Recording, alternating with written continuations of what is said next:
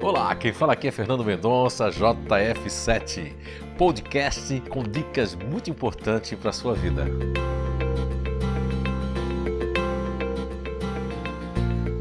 Olá, estamos de volta com mais um podcast, ainda falando do tema a ansiedade e os comportamentos nos grupos naturais de inteligência. E hoje nós vamos falar de mais um GNI emocional. Estamos ainda na inteligência emocional, falamos hoje do disponível. E as pessoas, jovens, adultos, crianças, né, que fazem parte do GNI disponível, têm assim um nível de ansiedade, é, tanto orgânica como comportamental, de médio para alto. É, dos emocionais é o que mais realmente nutre ansiedade, por isso que ele ficou por último. E o comportamento é, das pessoas, jovens, crianças que fazem parte do GNI disponível, está direcionado completamente para os outros e, e está em interação com as outras pessoas, percebendo as suas necessidades. É uma intensificação é, dos níveis de ansiedade que vai para essa tentativa né, de prever as necessidades das pessoas. Eles têm uma tendência para antever os acontecimentos. Então, essa ansiedade de, de querer antever os acontecimentos e buscando muitas vezes uma segurança, buscando muitas vezes tá, sair na frente, essa ansiedade gera é, tomar, ele gera uma, uma necessidade de tomar uma iniciativa e muitas vezes há uma precipitação. Essa ansiedade fomenta né, e faculta-lhes uma, uma precipitação. Quando crianças e jovens muitos disponíveis me relataram durante esses mais de 22 anos que tinha uma tendência de usar muito o ego de apoio intimidador, é, protegendo pessoas e brigando com, com outras crianças para proteger alguma outra criança ou para proteger a sua própria opinião e orgulho. E muitas outras disseram, relataram que também é, raramente iam para o, o ego diferente, mas seria mais o ego intimidador, né? que isso é nível 2 do Programa de Desenvolvimento Natural do Instituto de Evolução Humana.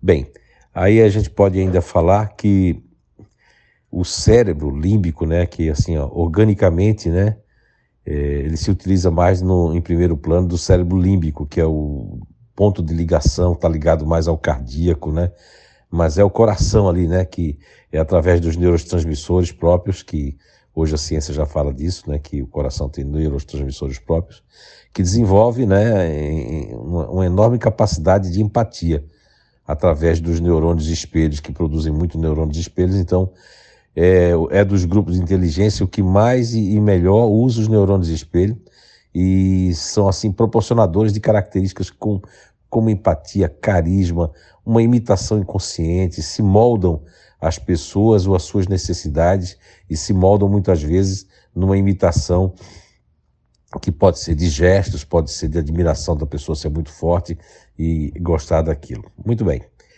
E aí tem as consequências né, do desequilíbrio dessa ansiedade. Então seria qual, qual esse desequilíbrio que faculta em, quando o nível de ansiedade fica num ponto negativo? É o estado de agonia associado a uma enorme precipitação na resolução das coisas, acabando por atropelar a si e aos outros também. E muitas vezes depois eles veem que eles ficam um tanto chocados que não era tudo aquilo que estava imaginando, ou as coisas podiam ter esperado um pouco, ou o processo natural ia resolver essas coisas, ou tinha outras soluções também. Quando em desequilíbrio muito forte, torna-se extremamente crítico. Então, os disponíveis vêm com a crítica, fica só crítico, crítico, crítico e melancólico também, e se vitimizando, né?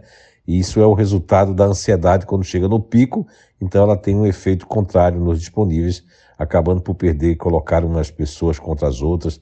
Infelizmente, isso pode acontecer também. E subitamente, muitas vezes, inconscientemente, eles não, não notam e não percebem do que estão fazendo, do que estão errando, porque é, é um, é um dos grupos né, em que, que menos tem consciência. Aliás, o disponível tem pouquíssima consciência de si mesmo, né? tem mais consciência dos outros, das necessidades dos outros, então eles podem é, não perceber o próprio erro ou querer esconder de si mesmo o próprio erro. Então, o pico da ansiedade contrário faculta-lhes também isso. Bem, agora como é que os disponíveis podem, as pessoas que fazem parte, podem usar a ansiedade tentando se equilibrar?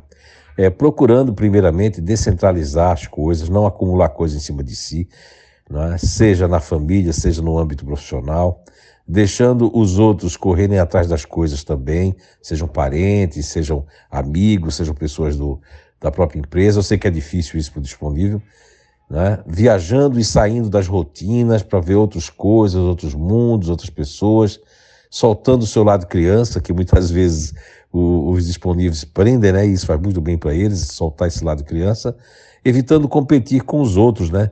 Perante a excessiva tendência para alimentar os pensamentos de vingança que às vezes surgem e deve procurar também ajuda sem receios, porque o disponível é aquele que tem muita dificuldade de pedir ajuda, né? Então as pessoas que fazem parte do disponível têm que perceber também que pode precisar da ajuda das pessoas e que isso é uma coisa normal, que todos nós precisamos uns dos outros.